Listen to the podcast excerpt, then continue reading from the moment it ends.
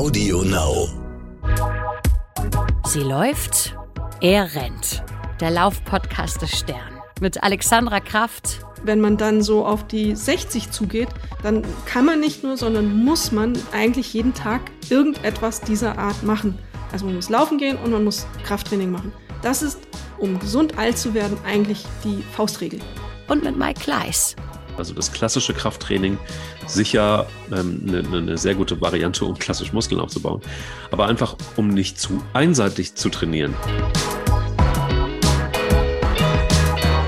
Ich weiß nicht, wie es dir geht, Alex, heute Morgen, aber ich ähm, fühle mich tatsächlich richtig stark, kräftig, ähm, gestärkt, stabilisiert ähm, ob das vielleicht mit dem Fußballspiel zu tun hat und ob das mit Leon Goretzka zu tun hat, ich bin mir nicht sicher, aber wir haben ähm, ein Thema, das genau in diese Richtung geht heute in diesem wundervollen Lauf-Podcast. Guten Morgen erstmal.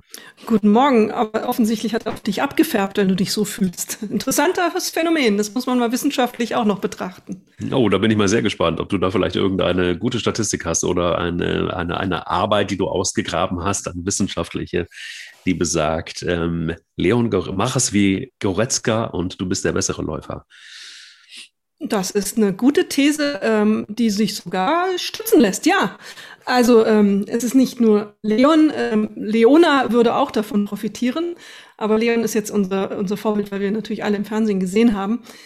Äh, er hat ja wohl Muskeln aufgebaut und darauf läuft ja das hinaus, worüber wir heute reden wollen. Wie viel Muskeln braucht ein Läufer und machen Muskeln jemanden zu einem oder auch Frau zu besseren Läufer und Läuferinnen? Das ist unser, unser Thema heute. Absolut. Wo man sagen muss, das ist ja wirklich schon eine, eine Transformation der ganz besonderen Art, wenn man noch mal ganz kurz bei, bei unserem EM-Helden Leon Goretzka genau nachgucken will. Ähm, ein paar Jahre zurück war das echt ein Hemd. Und ähm, er hat dann beschlossen, wie übrigens viele, ich weiß nicht, äh, einige von euch werden mit Sicherheit auch gestern das Spiel gesehen haben, Portugal gegen Belgien. Und wenn man dann so einen Lukaku anguckt, 1,91 groß, 94 Kilo für einen Stürmer und dann ist er auch noch beweglich. Ähm, das ist schon eine krasse Geschichte bei Goretzka, wenn man sich den so anguckt, vorher, nachher und dann diese, diese, alleine diese Muskeln auch bei ähm, unfassbar bei ähm, Cristiano Ronaldo gestern. Ich weiß nicht, ob du die Oberschenkel gesehen hast, mal ganz kurz. Das ist ja, das sind ja Oberschenkel, das sind, da passen meine zweimal rein. Das ist unglaublich und er ist trotzdem immer noch schnell mit äh, 36. Das ist ja auch etwas, was ähm, Sportler glauben und Läufer vor allem, ah, ich baue keine Muskeln auf, dann werde ich langsamer. Und wenn man die Jungs anschaut, ähm, auch Mbaba von den Franzosen, äh, junges Kerlchen noch, aber muskelbepackt, richtig austrainiert und irre schnell. Also wenn der gegen einen deutschen Abwehrspieler rennt, ähm, dann sehen die ja alle kein Land. Mit Ball sogar. Das ist äh, leider etwas bedauerlich für den deutschen Abwehrspieler, aber es ist äh, ein Signal dafür, dass Muskeln nicht langsamer machen. Es ist das, was wir jetzt so ungefähr sagen, was unser Gefühl ist. Dass das so ist, ist wissenschaftlich auch belegt. Muskeln machen nicht langsamer. Machen nicht langsamer, aber wie macht man es genau? Also ich meine, was, oder andersrum gefragt, was für eine Rolle spielt bei dir? Das ist ein heikles Thema, weil das ähm, vernachlässigt quasi fast jeder. Ähm, wie ist das jetzt mit der Stabilisation bei dir? Also du läufst ja, ich renne. Ich brauche auf jeden Fall Stabi und mache zu wenig dafür. So viel kann ich jetzt schon mal sagen. Aber das wie ist es bei dir? Ja, ich habe lange auch das gemacht, was du gemacht hast, einfach losgelaufen und gedacht, als Läuferin alles gut. Ich mache ja Sport und das funktioniert schon.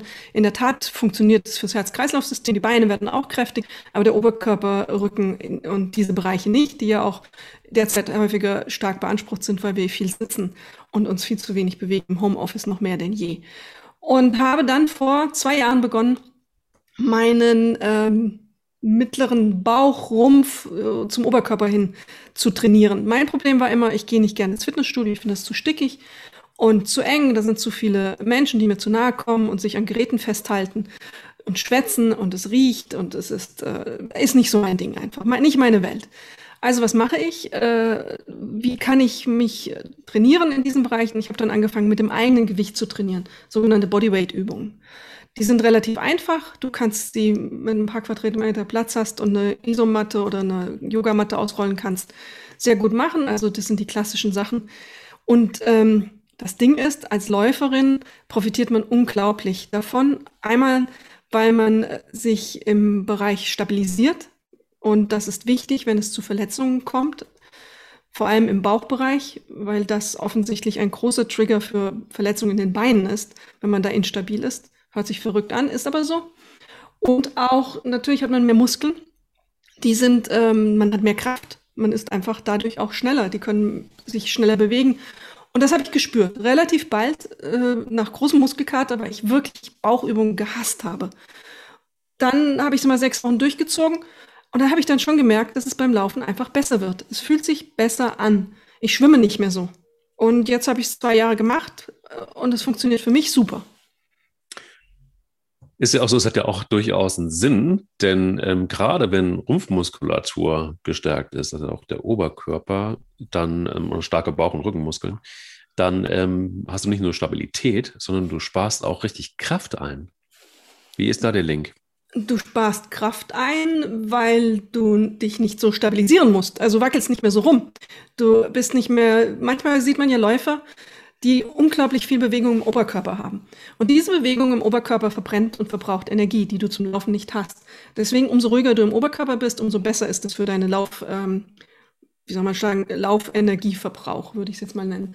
Dann hast du auch durch den Muskelaufbau eine bessere Beweglichkeit und eine bessere Koordination. Das sind ähm, zwei wichtige Faktoren, die dich ja auch im Bereich, wenn man subsumiert, was ist Fitness, sind das zwei große Faktoren, die da reinspielen. Und letztendlich, äh, wenn man solche Übungen macht, wie ich es jetzt begonnen habe, wir können nachher noch mal auch drüber reden, konkret, was das heißt, was sind Bodyweight-Übungen, wie sieht mhm. das aus, sozusagen Probetouren per Podcast mal machen. Ähm, diese Übungen sprechen genau diese Bereiche an, die eigentlich uns alle quälen. Das sind die Hüften, die sind oftmals ein bisschen, der Hüft, die Hüftmuskulatur ist nicht so ausgeprägt, sie ist auch verkürzt, weil wir viel sitzen, nach vorne gebeugt. Das ist ein Problem, wenn man nichts macht. Der untere Rücken ist für ganz viele von uns ja ein echter, echter Schmerzpunkt. Ja. Und den kannst du durch Laufen schon verbessern, aber eben durch dieses gezielte Stabilisierungstraining. Der profitiert unglaublich davon. Das, da werden die, die Schmerzwerte sofort viel besser. Also mit wenig Aufwand, weil wir alle schlecht trainiert sind in Wahrheit in diesen Bereichen, erreicht man da unglaublich viel. Und ich habe es für mich gemerkt, ich habe früher ganz oft mal so einen Hexenschuss gehabt, nannte ich das. Ob das einer wirklich war oder einfach nur eine Muskelverkrampfung, weiß ich nicht. Aber dann bin ich so zwei, drei Tage nicht wirklich äh, gerade gelaufen. Dann musste ich mal einmal die, sogar die Treppe hoch auf den Knien und Händen, weil es nicht mehr ging. Das habe ich nicht mehr. Seitdem ich dieses Training seit zwei Jahren mache, habe ich kein einziges Problem mehr dieser Art gehabt. Lustig ist, ich war vor, also irgendwann äh, wurde mir zugetragen, es ist vielleicht nicht ganz clever, dass du einfach nur rennst, sondern es ist vielleicht auch clever, wenn du einfach mal so was für deine Muskulatur tust. Und ähm, dann war ich natürlich genau das Opfer, das gesagt hat, ach komm, dann Fitnessstudio und ach komm, gleich für ein Jahr eine Mitgliedschaft, weil dann zwingt mich das immer, ähm, wenn ich für etwas gebunden bin, dann auch tatsächlich da richtig reinzugehen und dann das auch durchzuziehen. Das habe ich dann auch gemacht und dann kam es irgendwann an den Punkt, ich hatte dann auch, äh, wie das so ist, dann kriegt man mal jemanden an die Seite gestellt und das war Gott sei Dank jemand, äh, danke Kevin, Shoutout an dich an dieser Stelle nochmal, ähm, jemand von der ähm, Sporthochschule in Köln, der dann einfach da so ein bisschen gejobbt hat und der einfach nicht nur einen unfassbaren Körper hatte, sondern einfach auch unheimlich sportlich, unheimlich beweglich war und ist nach wie vor und er ähm, mir dann an wir, als wir an einem ganz elementaren Punkt waren, nämlich beim Aufstellen meines Plans plötzlich sagte, so, jetzt ähm, nochmal, gehen wir nochmal so an deine Beine und gucken mal, was wir dafür tun können. Und ich so, was? Was? Wofür? Was? Beine? Also ich meine, ich laufe, guck dir bitte mal die Muskeln an, das reicht doch wirklich aus. Dann sagt er, ja, das ist äh, eben der größte Trugschluss überhaupt, das Läufer glauben, alles muss trainiert werden, nur die Beine nicht. Ähm, ich kann sagen, schwache Waden zum Beispiel, das ähm, ist dann äh, etwas, was wenn man sich dann in der Tiefe mal beschäftigt damit. Schwache Waden ähm, können die Achillesferse, das wusste ich lange nicht, so stark belasten, dass sogar die Fasern reißen. Oder aber instabile Hüft- und äh, Rumpfmuskulatur ähm, trägt zu einer total schlechten Biomechanik bei. Also die dann letztendlich in der Verlängerung zum sehr bekannten und sehr schmerzhaften Schienbeinkantensyndrom und sogar zu Stressfaktoren führen kann. Also das heißt, das, was du gerade eben angesprochen hast, nämlich die, die Verletzungen, ähm, dämmst du damit äh, ein. Aber warum sind wir da so lame im Kopf, dass wir, dass wir denken, irgendwie, ach, ist doch, ist doch, trainiere ich doch. Also wenn ich was trainiere, sind es die Beine. Ja, aber du trainierst sie halt nur einseitig. Also die wenigsten von uns machen das sogenannte Lauf-ABC, also gewisse Übungen nach dem Motto, wir gehen auf die Wiese, ähm, machen mal so Sachen wie mit den Fersen den Hintern berühren beim Laufen, Knie hochziehen und solche unterschiedlichen Dinge, die einfach auch unterschiedliche Belastungen hervorrufen. Wenn du läufst, in der Regel laufen wir ganz oft dieselben Strecken immer wieder mhm. und damit haben wir immer wieder dieselbe Belastung. Und ähm, das ist eigentlich, wenn man draufschaut, eine einseitige Belastung. Eine gute erstmal, ja, aber wenn sie einseitig wird, ist es natürlich auch ein Problem. Und damit hast du eine einseitige Muskulatur auch, die eben genau dafür ausgerichtet ist, für das, was du machst in diesen Momenten. Und wenn du keine Alternativen schaffst, keine alternativen Forderungen, kein alternatives Angebot hast, dann ist das auch eine einseitige Muskulatur, die du stark ausbildest, die zwar spezifisch für dein Laufen vielleicht okay sein mag, aber ähm, eben auch immer verbesserungswürdig ist was du angesprochen hast mit den Waden, das kenne ich auch. Wenn die Waden schwach sind, dann knickt man in den Knöcheln eher mal. Und ähm, auf unebenem Untergrund noch mehr. Das fällt dann schwer, das zu stabilisieren. Dann läuft man ein bisschen weiter. Aber das wird nicht besser dadurch. Und mhm. da muss man gezielt eben Übungen machen. Man muss sich hinstellen. Mit dem eigenen Körpergewicht reicht es auch schon wieder aus. Du musst gar nicht ins Fitnessstudio gehen und, sondern du kannst dich an eine Treppenstufe stellen die äh, an den Zehenspitzen vorne aufstellen, an der Kante der Treppe, die Waden und die Fersen absenken, nach unten und wieder hochgehen. Ganz langsam, das machst du 10, 20 Mal. Äh, dreimal hintereinander, dann hast du schon eine sehr relativ effektive Übung für Waden gemacht. Auch kann man auch nebenbei machen, mal beim Telefonieren aufstehen. Wenn man äh, irgendwo einen kleinen Absatz hat oder einen Hocker, kann man das daran auch machen. Das ist wirklich gut und das, das ist wenig, was man machen muss, um einen großen Effekt zu haben. Viele, vor allem Frauen, fürchten ja, wenn man sagt, du musst Krafttraining machen, ab nächste Woche werde ich ein Muskelpaket. Das wollen sie aus ästhetischen Gründen auch nicht. Das ist statistisch so bewiesen, dass sie auch deswegen äh, im Fitnessstudio eher weniger Gewicht drauflegen, weil sie einfach nicht zu solchen Muskelpaketen werden wollen. Das ist eine Frage der Ästhetik. Und das wird nicht passieren. Also da musst du dir schon sehr viel Mühe geben und auch äh, hart, sehr, sehr hart trainieren, damit du in diese Gefahr kommst. Das muss man gleich mal aus dem Kopf bekommen. Es geht wirklich darum, an der einen oder anderen Stelle, die man fürs Laufen spezifisch braucht, eine Optimierung zu erreichen.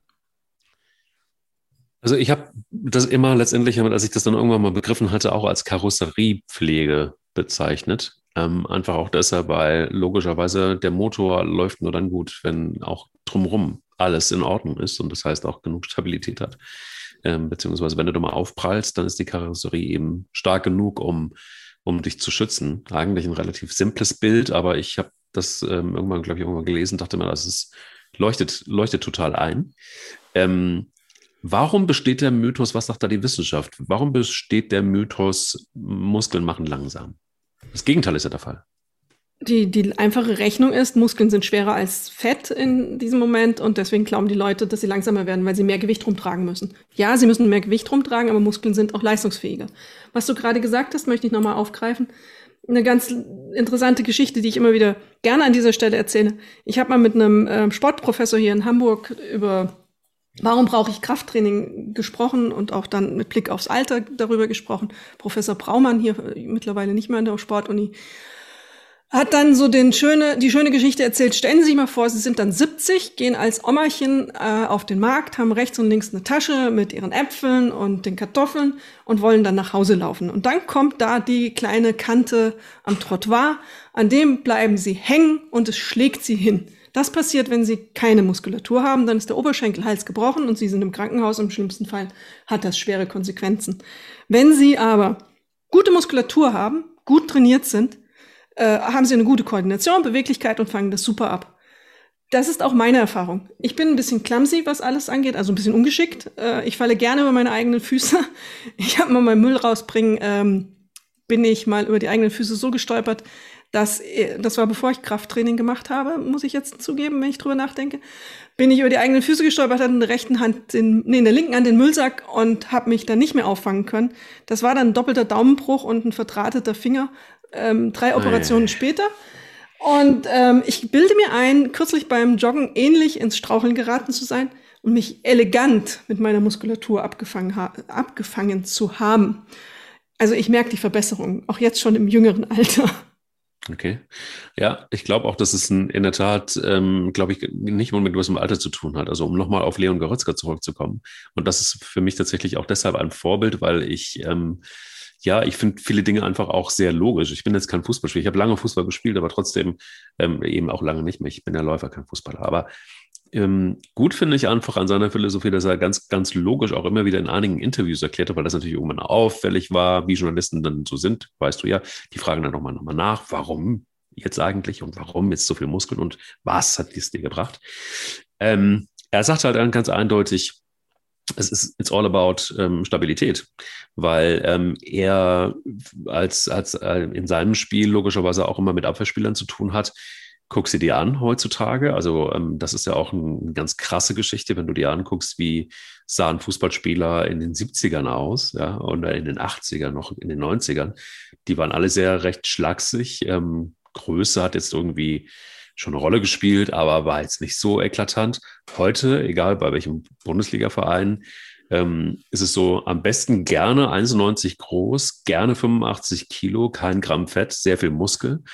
Und wenn du dann eben ähm, ja, gegen Abwehrspieler prallst, im, im, im, im Fall von Leon Goretzka, äh, dann siehst du natürlich kein Land mehr. Und ich glaube, diese Körperlichkeit, die, das, die dieses Spiel ähm, ja auch inne trägt, äh, sorgt zwangsläufig dafür, dass dann einfach auch die Stabilität nicht nur gefördert sondern einfach auch wirklich, in, das ist ein Muskelpanzer, den die um sich herum aufgebaut haben, auch zum, zum Schutz. Ich glaube, so weit muss es beim Laufen durchaus nicht gehen. Aber ähm, in der Tat ist es so, dass ich ähm, eine, eine Geschichte fällt mir dazu ein, die ich immer wieder auch vor Augen habe, wenn ich zu wenig Stabilisation mache, wie im Moment eben gerade auch. Ähm, gerade bei den langen Läufen knickst du förmlich ein, gerade auch am Rücken. Ne? Du siehst ganz viele Läufer, die dann plötzlich ähm, sehr nach vorne laufen, die auch versuchen, irgendwie Schmerzen auch auszugleichen. Gerade beim Marathon, wir hatten das Thema, ist das Thema, hatten wir vor, vor einigen Folgen auch schon, ist das gesund? Natürlich ist Marathonlauf nicht gesund. Übrigens auch aus diesem Grund, weil du einfach auch für die Körperhaltung ähm, ist brutal hinten raus. Also du siehst ganz klar, wer gut trainiert ist, hat auch hinten raus noch Körner meistens, was die Kraft angeht. Und äh, die das eben nicht haben, die wirklich nur einfach nur schlagsig sind, die können dann irgendwann einfach auch äh, mit dem krummen Rücken gerade mal noch so ins Ziel reinrutschen.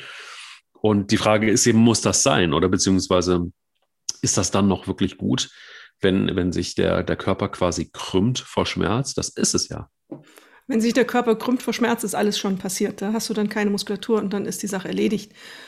Wenn du ähm, das angesprochen hast, gerade mit Leon Goretzka und wie du die Fußballer so in den 70er und 80er Jahren vergleichst, das finde ich interessant, weil es in der Tat so ist. Fußball ist ein ganz anderer Sport im Vergleich zu den 70er, 80er Jahren. Er ist viel athletischer geworden und das kannst du über alle Bereiche hinweg sagen. Wir wissen viel mehr natürlich darüber, wie es funktioniert. Wir haben viel mehr Forschung seitdem betrieben. Heute ist das so professionalisiert. Ich glaube, ähm, Jürgen Klinsmann war der Erste, der in die Fußballnationalmannschaft ein Gymnastiktrainer mitgebracht hat, also der Fitnesstrainer, der wirklich ähm, auch fast nur mit Bodyweight gearbeitet hat. Ich kenne Fußballer, die hatten Probleme aller Art Verletzungen in diesem komischen Schambeinbereich, der ja ganz schwer zu erreichen ist, aber immer wieder große Probleme äh, bereitet, die das gelöst haben, dadurch, dass sie angefangen haben, ihre Rumpfmuskulatur gezielt zu trainieren. Das, die, die Hüfte steht dann anders, was du ja auch beschrieben hast. Man gerät nicht in dieses S, diese ungünstige Haltung, die Marathonläufer auch nehmen, einnehmen. Und das siehst du in allen Sportbereichen. Selbst im Golf ist man mittlerweile viel athletischer. Die Leute trainieren ihre Muskelkraft und profitieren davon in der Haltung und weniger Schmerz. Weil wenn der Schmerz da ist, das kannst du dann nicht mehr retten, weil äh, die Muskeln werden nicht schnell kommen. Das ist einfach. Und durch denen kannst du immer nur momentan irgendwas erreichen, aber du wirst nichts langfristig verändern. An deinem Interesse muss es sein, eine Muskulatur zu haben, die dich in die richtige Haltung bringt. Wenn du das nicht hast, ähm, musst du was tun. Und das Problem dabei ist für viele, und so ging es mir auch, man muss sich eingestehen, wir haben halt nur eine begrenzte Zahl äh, von Stunden am Tag und wir arbeiten alle noch ein bisschen und haben noch andere Dinge zu tun. Wann mache ich das? Du musst also entscheiden, auch wenn das nicht viel Zeit ist, aber du musst diese Zeit freiräumen. Und das fällt vielen auch schwer. Also zu sagen, jetzt verzichte ich vielleicht auf zehn Minuten Laufstrecke und mache diese Muskelübung. Das muss man sich bewusst vornehmen und auch einplanen. Das ist manchmal nicht so einfach. Daran scheitern manche auch. Du hast gerade einen äh, Mann angesprochen, der tatsächlich ähm, wahnsinnig, Wahnsinniges bewirkt und auch zu einer Umdenke, gerade in dem muskulären Bereich, im Fitnessbereich bei Profisportlern, dafür gesorgt hat, nämlich Marc Verstegen. Ähm, das ist der Name, der zu Jürgen Klinsmann auch so ein bisschen gehört. Das war damals genauso, wie du gesagt hast, das war zur Vorbereitung, Vorbereitung auf die Fußballweltmeisterschaft 2006, hat äh, Klinsmann ihn als Fitnesstrainer der deutschen Fußballnationalmannschaft ähm, mitgenommen und wurde dann auch angestellt. Und Führungsspitze des DFB war überhaupt nicht amused und die wussten überhaupt nicht, was das jetzt soll, denn 92, dahin geht das zurück, ähm, wurde der stellvertretende Direktor des Sportförderprogramms ähm, in Georgia und hat das Fitnessprogramm Core Performance entwickelt. Und das war ein Programm für American Football, Basketball, ähm, Fußball und Golf, aber eben vorwiegend, weil in Amerika logischerweise, wem sage ich das, das weißt du besser als ich, American Football ähm, natürlich dann der, der heiße Scheiß ist. Und ähm, daraus ableitend ist dann im Grunde genommen ein Training entstanden, was mit eigenem Körpergewicht zu tun hat, vor allen Dingen. Und dann kamen diese Bänder noch, die, die heute TRX-Bänder heißen, mit ins Spiel. Und somit wurde quasi etwas eingeführt, was heute, und da ist auch wieder der Link auch zum, zum Laufen, heute übrigens noch total Bestand hat und natürlich weiterentwickelt wurde, das, was äh, Mark Verstegen angefangen hat, eigenes Körpergewicht. Und das ist, glaube ich, etwas, und das ist ja auch der Vorteil, du bist nicht unbedingt angewiesen auf ein Fitnessstudio als Läufer, sondern mit ähm, TRX-Bändern bist du schon eigentlich gut. Wenn du da richtige Übungen machst, du brauchst gar nicht mehr so viel Equipment und gar nicht so viele wahnsinnige Übungsbögen ähm, und keine Ahnung, um einen stärkeren Körper zu kriegen, oder? Überhaupt nicht. Das ist ganz, ganz einfach. Äh, du kannst mit, du kannst auch zu Hause mit Gewichten trainieren. Du kannst dir so Kettleballs kaufen und dann kannst du Übungen damit machen. Aber erstmal reicht im weiteren Sinne dein Körpergewicht aus. Also die Isomatte, Yogamatte, Fitnessmatte oder wie man es immer nennen mag. Das ist der Bereich, den du brauchst. Mehr brauchst du nicht. Das kannst du, äh, ich mache es immer in unserem Schlafzimmer vom Bett, rolle ich die aus und dann mache ich meine Übungen. Es gibt ganz, ganz viel Anleitungen, wenn man das sucht im Internet. Ich habe mir zum Beispiel aus den USA, da kommt das ja her, deswegen findest du relativ leicht und viel äh, was gesucht. Da gibt es Trainingsprogramme, die gehen teilweise nur sechs Minuten. Also Hardcore sechs Minuten Bauchtraining zum Beispiel oder sechs Minuten Armtraining, Rückentraining. Das sind ja die Elemente, die du brauchst. Beintraining gibt's auch. Und ähm, die musst du integrieren. Die musst du einfach in deinen Tagesablauf zweimal oder mindestens vielleicht besser dreimal die Woche integrieren. Sechs Minuten hört sich wenig an, aber man muss es machen. Man muss wirklich morgens sagen, jetzt gehe ich nach dem Frühstück dahin und mache das. Manche machen es auch vorm Frühstück. Ist nicht mein Ding. Und dann geht's los. Das sind, das sind einfache Dinge, wenn man so sagt. Natürlich ist es Liegestütz. Ganz, ganz einfache, klassische Liegestütz. Es sind ähm, Planks. Das ist also dieses, wir legen uns auf den Bauch, stützen uns auf den Unterarmen ab und halten das eine Minute. Und dann wechseln wir auf die seitlichen Planks zum Beispiel und halten, legen uns also auf die Seite, stützen uns wieder auf den Arm, heben den, die Hüfte ab vom Boden und ähm, halten das auch wieder eine Minute. Das ist total intensiv, hört sich lächerlich an, eine Minute, meine Güte, halte ich doch. Aber diese Übung beanspruchte im Grunde fast alle Muskulatur, die für uns als Läuferin relevant ist und als Läufer aber auch die Muskulatur, die wir brauchen, um vernünftig am Schreibtisch zu sitzen. Also um den Rücken gerade zu halten und ähm, nicht in diese komische Haltung zu verfallen, die uns dann eben abends die Probleme macht, weil wir irgendwie völlig schräg und krumm geworden sind. Das sind einfache Dinge. Wenn man es ein bisschen aufwendiger haben möchte, weil man ein bisschen Abwechslung haben möchte, kann man auch äh, so Sachen machen, sogenannte Mountain Climbers. Also man ähm, hält sich, legt sich wieder auf den Boden, stützt sich mit den Händen ab hat die Arme schulterbreit ausgestreckt, geht dann mit dem rechten Knie zum linken Ellenbogen nach vorne und dann ähm, macht man es umgekehrt mit dem linken Knie auf die andere Seite und äh, wechselt das immer hin und her, macht das eine Minute lang. Große Intensität, man wird sich wundern, was man äh, schwitzen kann in sechs Minuten, wenn man das dann so hintereinander reiht. sind ganz einfache Dinge, die eine große, große Wirkung haben werden. Ähm, eine Sache, ich, ich weiß nicht, erinnerst du dich noch an Ben Johnson? Der hatte ja, ja auch Oberschenkel bei Sprinter.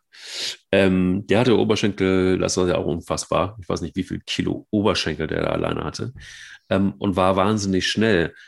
Magst du noch mal vielleicht als, als Wissenschaftsredakteur, ich glaube, man kann nicht oft genug drüber reden, noch mal so ein bisschen detaillierter beschreiben, warum machen so viel Muskeln so viel schneller? Also ich meine, es gibt ja Leute, die diesen Podcast hören, die sagen, ich renne gerne. Und ähm, die wollen vielleicht einfach auch mehr Geschwindigkeit haben. Ähm, tut ihnen vielleicht auch gut, was auch immer. Ähm, wie kommt es zustande? Was ist genau der Prozess, der da abläuft? Ben Johnson kenne ich, ist ein, ich muss dich jetzt kritisieren, kein so gutes Beispiel, weil der war ja gedopt äh, bis unter die Hutkante, der arme Kerl. Ja, ja, klar, logisch, okay. Man davon, deswegen ja. ist das mit den Oberschenkeln bei ihm relativ. Also, ähm, meinst ja, du, das war, meinst das war, war das Zeug? Ja, natürlich. Das war Muskelwachstumssteroide äh, und was der dann so alles genommen hat. Der wurde ja ständig erwischt dann am Ende. Das war das ja sehr tragisch. Das war ja, ja sehr ja. tragisch. Der war ja ein bisschen schlicht und hat dann genommen, was man ihm gesagt hat. ähm, der war ein bisschen schlicht, ist auch nicht schlecht. Und äh. das macht jetzt so ein bisschen. Äh, ich weiß aber, worauf du hinaus willst. Du hast recht mit deinen Beispielen. Es gibt, nehmen wir jetzt, äh, wer nicht erwischt wurde, ist Carl Lewis. Der ist ja ungefähr dieselbe Generation gewesen. Ja, er der ist nicht auch, erwischt worden. Hm. Genau, der ist nicht erwischt worden. Ja. Einigen wir uns darauf. Mhm. Der ist ja auch sehr durchtrainiert gewesen, sehr muskulös. ähm, tolle, tolle Oberschenkelmuskel, alles abgezeichnet, kaum Körperfett. Körpermuskulatur äh, ist einfach ein effektiver, äh, wie soll man sagen, effektiver ähm, Antrieb. Die Beweglichkeiten werden, äh, die, die Bewegungen werden dadurch geschmeidiger, weil der Körper den, eben den Körper besser bewegen kann und die Abläufe besser kontrollieren kann, als wenn das da so rumschlackert muss sich nicht so viel Kraft investieren in Stabilisierung und Ausgleich von Fehlbewegungen, sondern hat diese Haltung einfach eingenommen und hält sie bei. Und es ist einfach Energie, die da drinne vorhanden ist. Muskeln können arbeiten und das machen sie dann auch. Und Muskeln können Kraft und Schnelligkeit liefern. Und in dieser Kombination wird man dadurch zu guten Läuferin oder zum guten Läufer. Auch nochmal, das ist bei so einem 100-Meter-Läufer, finde ich das unglaublich ausgeprägt und man sieht das sehr deutlich, bei Cristiano Ronaldo auch der ein unglaubliches Trainingsprogramm ja abliefert und, und auch, wenn man auf seinem Instagram-Account ein bisschen schaut, ganz viel Zeit im Fitnessstudio verbringt. In der Kraftbude und stemmt und aber auch die Ernährung entsprechend angepasst hat, damit er eben kaum Körperfett hat und man eben diese Muskulatur auch so gut sieht. Äh, ist auch eine ästhetische Sache bei ihm. Er ist ja ein ziemlicher jetzt ganz böse gesagt, ziemlicher Gockel und äh, zelebriert, zelebriert das ja auch. Ist okay. Respekt vor der Leistung. Das musst du erstmal, äh, das ist wirklich absolut, ein, absolut. ein durchtrainierter Fußballer, wie man ihn vor 20 Jahren so nicht kannte. Der ist da stilbildend und Vorbild auch.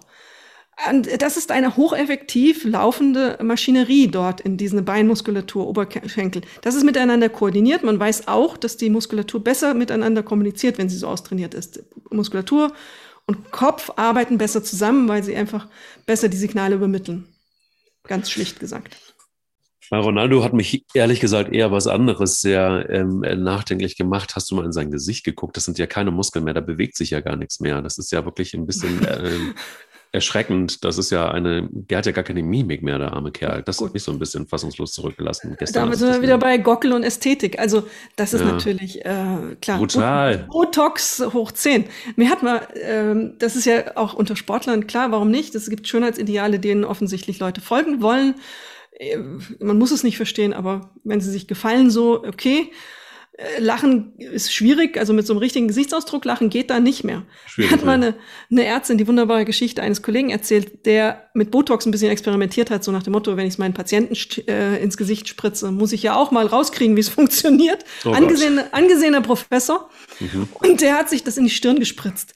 Nun hatte der unglücklicherweise in der Stirn oben so ein bisschen schwülstigere Augenbraue und äh, gibt's ja manchmal, sieht man bei Männern.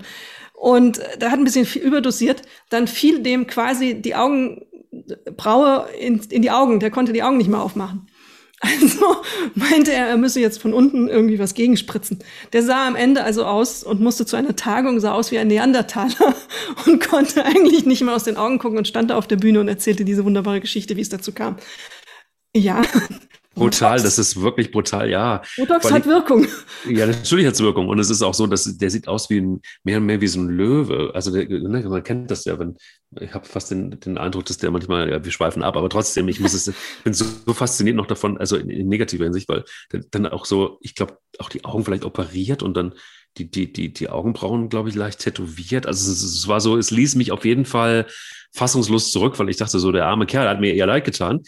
Ich meine, jetzt hat man auch gestern gesehen, dass er, glaube ich, jetzt auch über seinen Zenit so ein bisschen Muskel hin und her. Ne? Also er ist immer noch ein guter Fußballspieler, aber ich glaube, so ein bisschen über den Zenit ist er auch hinweg.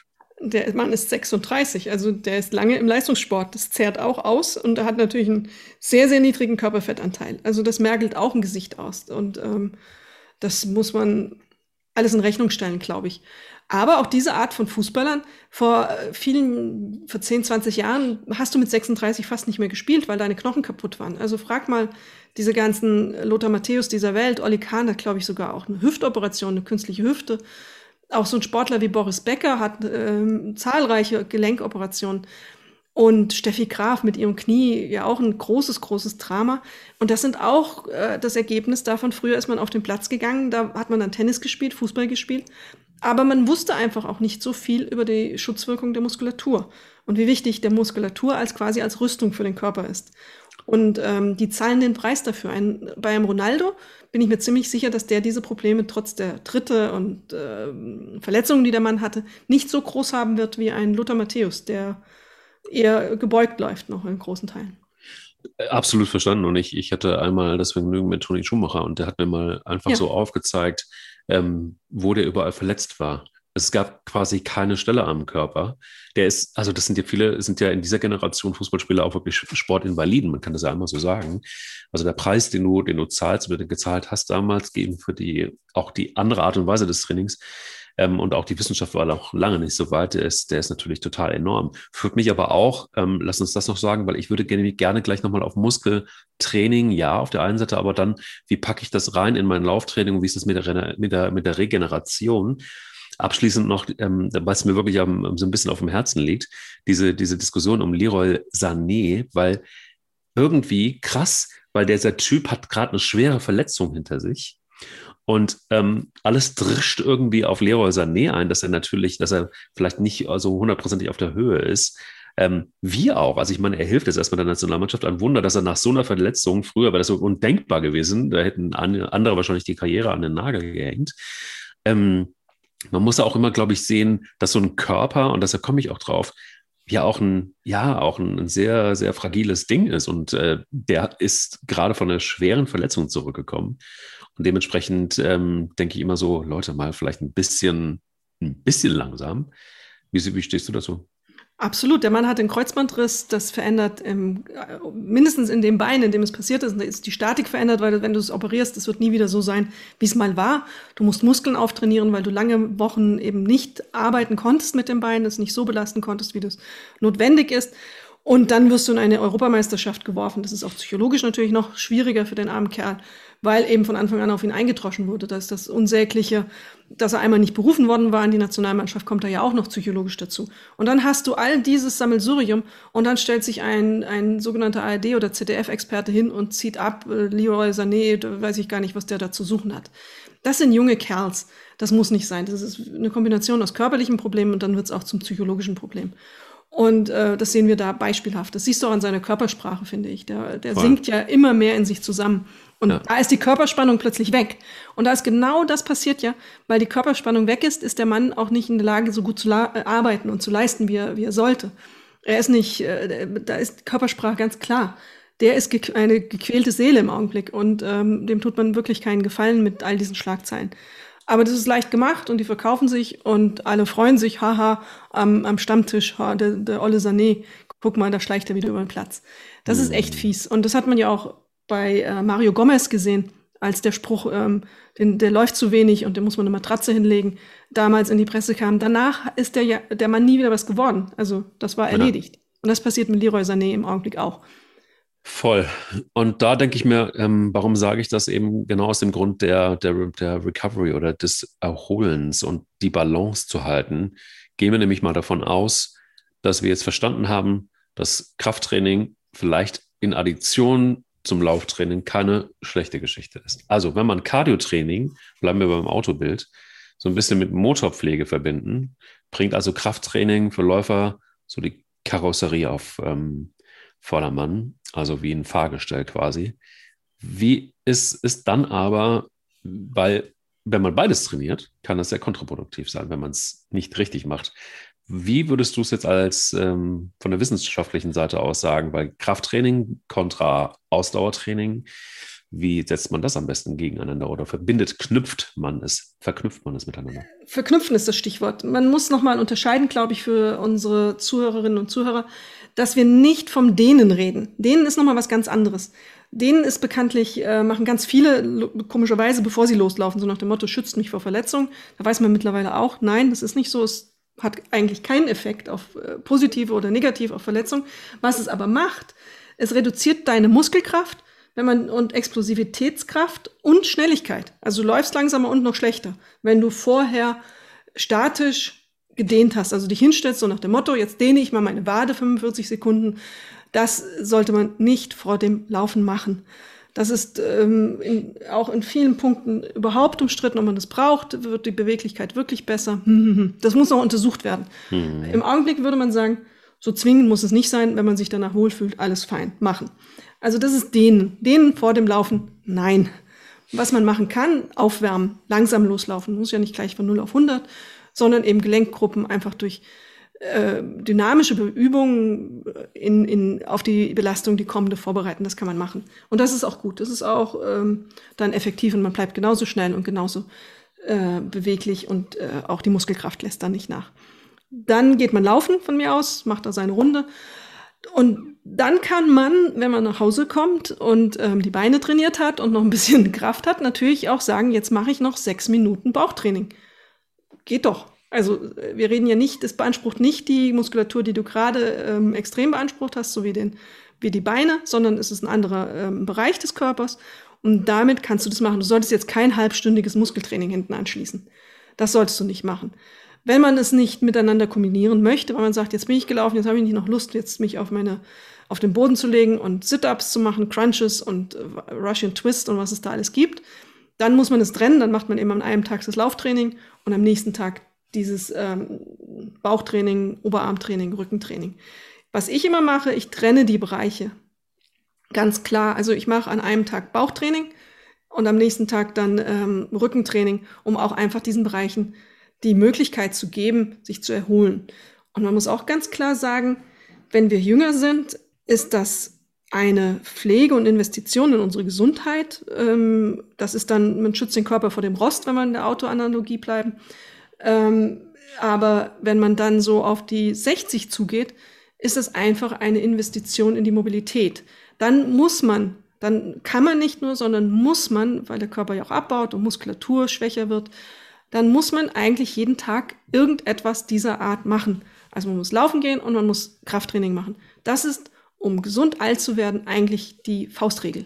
Ähm, ich habe einen Aspekt noch, also mehrere natürlich, aber einen Aspekt, den ich gar nicht so unwichtig finde. Und zwar, es gibt ja Menschen durchaus, die auch auf die Idee kommen, abzunehmen durch Laufen. Und hier kommen die Muskeln wieder ins Spiel. Denn ähm, ja, vielleicht da auch nochmal den Zusammenhang auch wissenschaftlich zu erklären.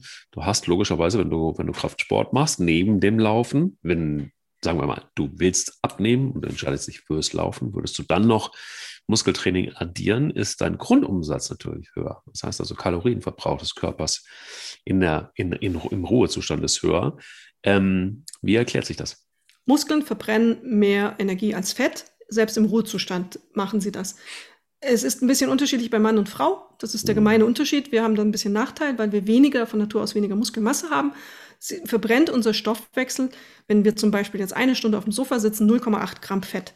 Wenn mein Mann eine Stunde neben mir auf dem Sofa sitzt, verbrennt er schon ein Gramm Fett. Das macht es für ihn ein bisschen leichter, sein Gewicht zu regulieren als für mich. Und ähm, umso mehr Muskeln man hat, umso mehr Ver Stoffwechselaktivität und umso mehr Fett- und Energieverbrennung hat man. So eine ganz einfache Formel und macht es dann natürlich leichter, wenn man eben genau äh, abnehmen möchte. Und dafür ist Laufen auch gut, weil Laufen eben ähm, viel aktiviert, viele Muskelbereiche aktiviert, während jetzt zum Beispiel ein, ein klassisches Bauchtraining, angenommen, mache jetzt mal drei Monate nur Bauchtraining, das aktiviert nur eine sehr kleine Muskelgruppe. Das ist ein Bruchteil dessen, was du so am Körper hast. Und das hilft nicht so sehr beim Abnehmen. Das ist ganz nett, wenn man das macht. Das formt den Körper an der Stelle optisch nochmal. Aber es ist nicht so nach dem Motto, jetzt mache ich ganz hartes Bauchtraining und jetzt werde ich super schlank dadurch. Es ist eine Kombination. Äh, man baut eben diesen Muskelpanzer auf, diese Rüstung, und dann verbrennt der Körper mehr. Und man muss weniger machen, um vielleicht eine Handvoll Pommes mehr essen zu dürfen am Tag. Mhm.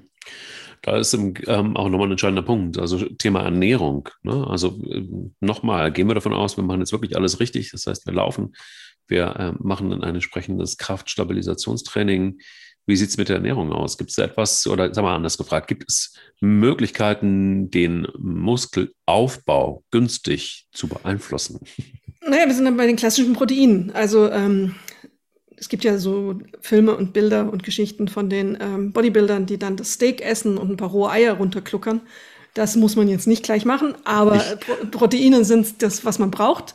Ich sehe dich jetzt noch nicht so wie Rocky-mäßig dann da stehen mit so einem Becher und äh, drei rohe Eier rein und das hauen wir jetzt weg.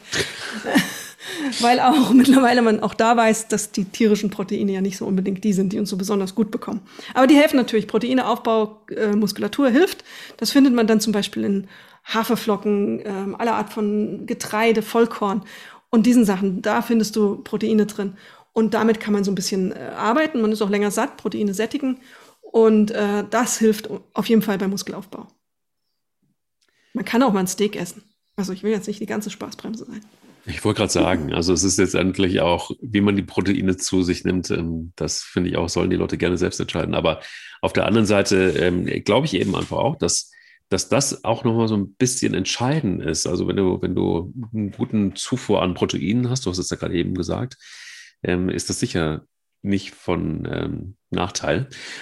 Aber auch Ruhepausen, liebe Leute, sind keine schlechte Idee. Das ist sowas für die Renner unter euch, ähm, zu denen ich mich ab und zu auch zähle. Ähm, man neigt ja so ein bisschen dazu, dann wirklich einfach auch sich in so eine, in Anführungsstrichen, Sucht zu laufen und man merkt, ach, guck mal, hm, meine Stabi ist besser, meine läuferischen Fähigkeiten sind auch ein bisschen besser geworden, dann laufe ich doch einfach mal mehr und öfter und mach noch öfter auch noch ein Training in Sachen Kraft dazu. Es gibt ja schlaue Menschen, auch wissenschaftlich äh, erwiesen, da kommst du gleich ins Spiel, die sagen, Ruhepausen sind genauso wichtig wie Krafttraining oder beziehungsweise das Lauftraining.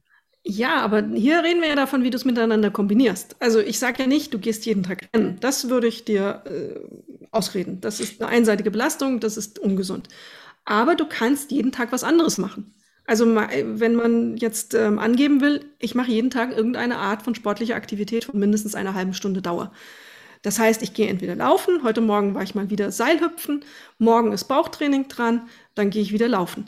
Eben am Wochenende waren wir unterwegs als Familie und äh, im Hotel übernachtet und ich habe nichts gemacht. Da werde ich dann schon nervös und ähm, zappel so vor mich her und äh, musste heute Morgen raus in die Sonne und das noch machen, damit ich einfach wieder das Gefühl habe, das geht.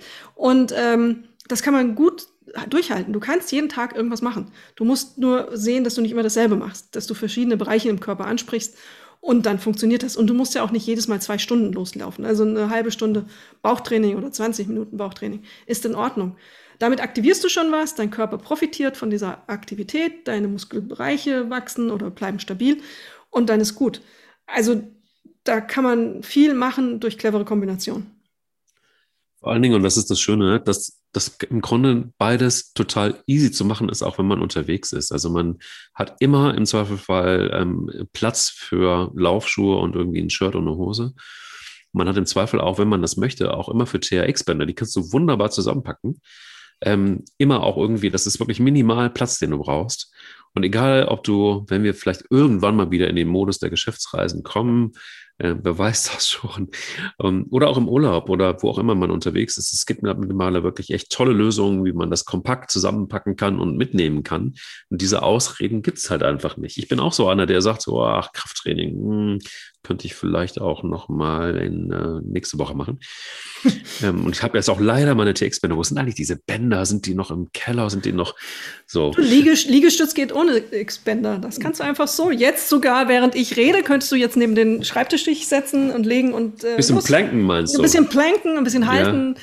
Also ja. wenn, wenn man gleich Schnaufen hört, dann wissen wir, dass du plankst. Ähm, das ja. geht. Wie du sagst, das sind Ausreden. Ich gebe zu, am Wochenende habe ich auch die Ausrede im Hotel gesucht. Ach nee, jetzt heute Morgen, der Teppich sieht nicht so aus, da will ich mich jetzt nicht drauflegen. Ja. Quatsch, ich hätte ein Handtuch hinlegen können, kannst du loslegen, machst du fünf Minuten Planks und dann hast du schon was gemacht. Ähm, ja, es sind Ausreden.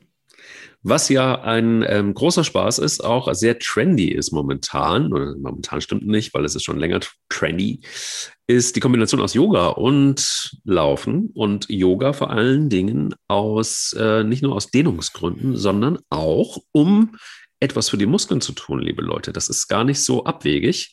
Ich ähm, kann das nur noch einmal sagen, dass ich, ich glaube, ich habe es schon mal erzählt, bin nicht sicher, Aber mein Freund Tim hat irgendwann mal so im, wir laufen ab und an mal miteinander und irgendwann hat er gesagt, ähm, ja, jetzt muss ich auch zum Hot Yoga. Und ich so, zu was? Und er sagt, zum Hot Yoga, also Yoga bei 40 Grad. Und ich so, ja, aber warum? Also muss man das, du bist doch Läufer, du hast früher Rugby gespielt und du machst jetzt Hot Yoga, das ist ja so, wie wenn man läuft und nicht rennt. Und dann sagte er irgendwie, ja, mach das mal und dann wirst du schon sehen, was du davon hast. Und dann habe ich dann irgendwann mal sehr heimlich mich dran erinnert und habe mir so einen Kurs gebucht und bin da gerade so mit Ach und Krach durchgekommen durch diese anderthalb, ich natürlich gleich 90 Minuten, logisch, weil ne, Renner und dann muss man auch 90 Minuten Hot Yoga machen und krabbelte da irgendwie schweißgebadet raus und äh, der Rest des Tages war dann auch Geschichte. Ähm, aber mir hat das tatsächlich wahnsinnig gut in der Verlängerung getan. Nicht das Hot Yoga, ich bin dann umgestiegen auf Anfänger Yoga und dann so ein bisschen mehr. Aber ähm, das ist schon eine tolle Sache, nicht nur, nicht nur fürs Dehnen und manchmal auch verrückterweise nach dem Laufen noch so eine kleine digitale Yoga-Einheit hinten dran gehängt, jetzt in Corona-Zeiten. Wie stehst du dazu? Ich habe auch Hot Yoga ausprobiert, Bikram Yoga hier in Hamburg. Und ähm, das war wie im Film. Also viele Klischees haben sich erfüllt, so in der Zusammensetzung des Publikums. Voll. Also da war ich so ein bisschen, okay, ich kam da mit meinen Laufklamotten, habe eine andere Erwartungshaltung gehabt. Aber ähm, es ging mir wie dir, das sind ja 38 Grad und äh, man ist in diesen Raum gesperrt. Der Boden ist warm, alles ist feucht und äh, ich habe noch nie so geschwitzt. Aber ich war auch noch nie so geschmeidig wie danach, weil die Kombination von Muskeldehnung mit, ähm, mit der Wärme ist natürlich ideal und es ist heftigst für den Kreislauf. Das muss man aushalten. Ja. Dann kam die Pandemie und deswegen ist das jetzt nicht der Ort, an dem man sein möchte, um ähm, sich weiter um, um fit zu halten. Ich habe mir ausgedruckt die Übungen. Es gibt ja so eine Abfolge bei Bikram Yoga, gibt es irgendwie 20 oder 30 Übungen, die man äh, machen kann, hintereinander weg und die eben die verschiedenen Bereiche ansprechen. Die kann man auch zu Hause ohne, muss man vielleicht die Heizung ein bisschen aufdrehen, aber die kann man auch zu Hause ohne Wärme mal machen. Und davon profitiert man schon. Also so mein Gefühl. Man wird äh, ein bisschen weicher und geschmeidiger. Und die Kombination, das nach dem Laufen zu machen, die Muskeln sind warm, der Körper ist in, in, in einem Modus, in dem man das ab kann, ist natürlich gut. Also ähm, da kann man so viel, wie man noch möchte, eben versuchen, auch die verschiedenen Bereiche anzusprechen, es nicht über, zu übertreiben kann man da gut reinkombinieren. Aber vielleicht läuft man dann eben auch mal 20 Minuten kürzer dafür, um nicht das äh, zu übertreiben. Das ist immer so ein Miteinander kombinieren und einen Weg finden, dass man es einfach nicht über die Kante treibt. Das ist wichtig. Sowieso, das ist ja das, das gesunde Maß zu finden, ist, glaube ich, immer ähm, die große Herausforderung. Das ist ja letztendlich auch so, wenn du mal drin bist beim Laufen, ist die Gefahr auch, dass du das Maß nicht mehr richtig hast oder, oder auch beim, beim, beim Krafttraining genauso. Warum soll es beim Yoga anders sein? Ähm, denke aber auch, dass es ja sowieso eine gute Idee ist. Du hast, ähm, lass uns da vielleicht einfach auch nochmal, wenn es um das Thema Muskeln geht. Ich habe gute Erfahrungen gemacht mit anderen Sportarten, die man in dazu addiert. Also das klassische Krafttraining sicher ähm, eine, eine sehr gute Variante, um klassisch Muskeln aufzubauen, aber einfach um nicht zu einseitig zu trainieren. Das ist das, was du vorhin gesagt hast und das ist ja darum geht es ja eigentlich. Gibt es ja Fuß, ähm, Fußball? Nee, eben nicht. Gibt es ja andere Sportarten. Siehst du, machst du einmal den Fußballeinstieg Fußball. und schon bist du, bist du immer geimpft. Du kriegst es nicht mehr aus dem Kopf. Dann diese Europameisterschaft noch. Das ist ja wirklich. Äh, naja, egal, anderes Thema. Heute Abend spielt ähm, Deutschland übrigens. Also die ja. Folge schnell hören, erst, erst Folge hören, dann ähm, Goretzka gucken. Aber worauf ich hinaus will, ist, du hast ja gesagt, dass Fahrradfahren als alternative Sportart und auch um Muskeln aufzubauen vielleicht gar nicht so richtig gut ist. Ähm, ich habe sehr gute Erfahrungen damit gemacht. Also meine Muskulatur ist safe besser geworden, zumindest an den Beinen und an den, also Oberschenkel, Unterschenkel, Wade. Da auf jeden Fall. Plus ähm, mein Rücken hat sich tatsächlich gebessert. Aber du kombinierst ja zwei Arten von Ausdauertraining jetzt miteinander. Also zum einen Laufen und ähm, Fahrradfahren zielt ja auf Ausdauertraining ab der Fakt ist, dass die Mehrheit im Augenblick das Problem hat in der Bevölkerung und ähm, durch die vielen Sitzzeiten, dass die Hüft, der, Hüft, ähm, der Hüftbereich eben verkürzt ist und man so ein bisschen nach vorne gebeugt ist. Das verschärfst du durchs äh, Radfahren natürlich noch mal, weil du auch wieder diese vorgebeugte Haltung in der Regel einnimmst. Und das wird dir als Läufer nicht so richtig helfen, weil du eben auch beim Laufen dann eben, du siehst es manchmal, Leute ähm, so, so komisch gekippt in der Hüfte sind. Dann hast du so ein so eine komische Haltung in der Hüfte und die strahlt dann auf den Rücken aus, der dann mehr ins Hohlkreuz gehen muss, um das auszugleichen. Und damit hast du ein Problem. Du kannst das machen, aber dann musst du auch dem, diesem, diesem Ablauf gegenwirken. Das musst du dann etwas tun, um deinen Hüftbeuger ähm, lang zu machen. Der muss lang gezogen, der muss gezielt gedehnt werden. Nicht bevor du das nächste Mal läufst, sondern eben am Tag nach dem Fahrradtraining zum Beispiel. Musst du diesen Hüftbeuger dehnen. Das kannst du machen, indem du dich hinstellst, ähm, schulterbreit die Beine aufstellst und dann zum Beispiel das äh, rechte Bein nimmst, das nach hinten klappst, mit der Hand äh, den Knöchel umfasst und es nach hinten zum Po hochziehst. Da dehnst du den so lange, bis es eben in der Hüfte zieht und das so ein bisschen hältst, also eine statische Übung. Das kannst du auch im Liegen auf dem Boden seitlich hinlegen machen. Da wirkt sie noch ein bisschen effektiver, weil es ein bisschen ein kontrollierterer Bewegungsablauf ist. Das musst du dann aber auch gezielt machen, weil sonst kommst du in diese sitzende Haltung und Hohlkreuz und hast ein neues Problem. Deswegen finde ich Radfahren nicht so geeignet in Kombination mit Laufen, Außerdem addierst du ja diesen Ausdauereffekt und damit hast du ein doppeltes Ausdauertraining. Wo wir jetzt drüber geredet haben, war ja ein ergänzendes Training, das eben einen Bereich anspricht, der ähm, durch Laufen noch nicht abgedeckt ist. Das war ja unser Anliegen im Augenblick. Absolut, aber wir haben ja ein Luxusproblem. Also es ist Absolut. erstmal, glaube ich, glaube ich wirklich, jetzt, jetzt reden wir gerade in einem Bereich, der sehr high-end ist. Ähm, es, es kommt ja immer darauf an, was für ein Fahrradtraining du machst. Ich bin bei dir, wenn du jetzt einfach nur eine Strecke hast, die relativ ohne Steigung geradeaus geht und du kannst es so einfach Kilometer um Kilometer einfach nur so fahren, dann ist es ein, sicher ein Ausdauertraining. Wir aber, es kommen ordentlich Steigungen in, in, ins Spiel, dann hast du mehrere Muskelgruppen, die du in der Tat ansprichst. Dann hast du nicht nur die Beine, dann gehst du auch aus dem Sattel raus, dann hast du sofort auch den Hintern mit dabei, dann hast du sofort auch die Arme in gewisser Weise mit dabei, Rücken sowieso und auch Bauchbereich. Also ähm, die letzten Radtouren, die ich gemacht habe, auch ähm, mit, einem, mit einem extra Bike, das ich gekauft habe, um eben beides zu haben, Straße und auch mal Split und so ein Kram, sogenanntes Gravel-Bike. Das hat schon auch einen richtigen Impact auf die gesamten Muskelgruppen, wenn man eben ähm, einige Hügel, Berge, was auch immer so da drin hat, dann hast du da ähm, durchaus auch total den, den, den, den Effekt. Du hast, ich bin bei dir, es ist kein reines Muskeltraining, logisch. Aber es hat schon einfach auch einen wahnsinnigen ähm, Effekt. Und guck dir Fahrradfahrer mal an, wie die Muskulatur da gelagert ist. Ohne Zweifel. Es ist ja auch, wenn du Gelenkprobleme hast, äh, wirklich echte Gelenkprobleme oder ein bisschen viel mehr Gewicht hast, also es ist besser, äh, als dass es sich eignet zum Laufen, dann ist Fahrradfahren eine super Alternative oder auch wenn du mal nach dem Motto, ich möchte mal was anderes machen. Aber du darfst es nicht einfach oben aufs Laufen drauf kombinieren. Das meine ich das, äh, dann sind wir da in einem Moment, wo du in der Überforderung bist, weil das Basis, die Basis beider Sportarten ist die Ausdauer. Klar, da kommt dann äh, Muskelaufbau beim Laufen und ähm, Fahrradfahren in unterschiedlicher Form dann auch noch dazu. Aber die Basis ist eben Ausdauertraining und Ausdauertraining geht dann auch wieder aufs Immunsystem und kippt dann irgendwann ins Negative über, wenn du es zu sehr übertreibst. Deswegen ähm, eine Laufeinheit streichen und Fahrradfahren gehen. Wenn du dann ähm, gegenwirkst der Körperhaltung, die du teilweise einnimmst und in großen Teilen eben einnimmst, dann ist alles gut. Es ist nur, ähm, es ist ja immer die Frage, was macht mir Spaß am Ende?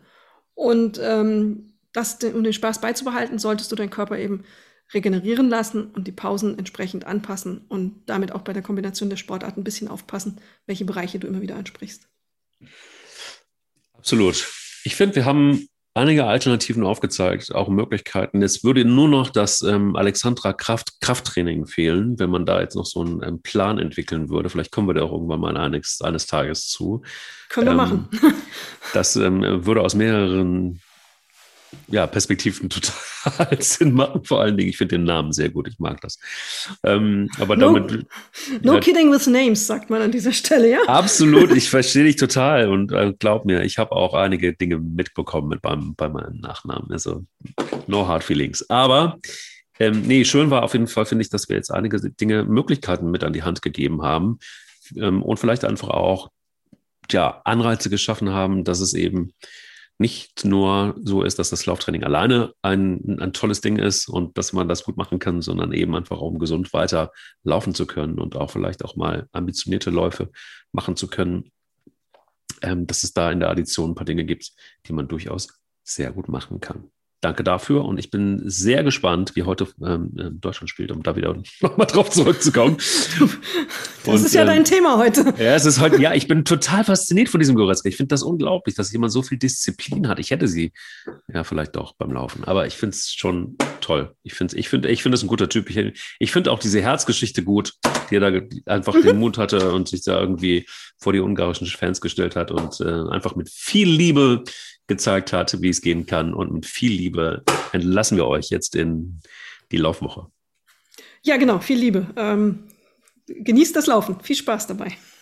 Zum Abschluss von uns noch ein Podcast-Tipp. Hallo, mein Name ist Florian Güsken und ich moderiere nachgefragt den wöchentlichen Podcast des Stern. Der Stern ist nah dran an Menschen, nicht von oben herab, sondern auf Augenhöhe. Und so begegne ich auch meinen Gesprächspartnern. Es sind Menschen, die für ihre Anliegen brennen. Wissenschaftler, Pfarrer, Politiker, aber auch Kollegen, Journalisten, die besonders tiefe Einblicke in aktuelle Entwicklungen geben. Manche davon sind laut, manche leise, manche komisch, manche ernst. Ich jedenfalls halte Abstand und versuche doch diesen Menschen näher zu kommen. Woche für Woche schauen Sie vorbei. Ich würde mich freuen. Sie läuft, er rennt. Der Laufpodcast des Stern. Mit Alexandra Kraft und mit Mike Gleis. Audio Now.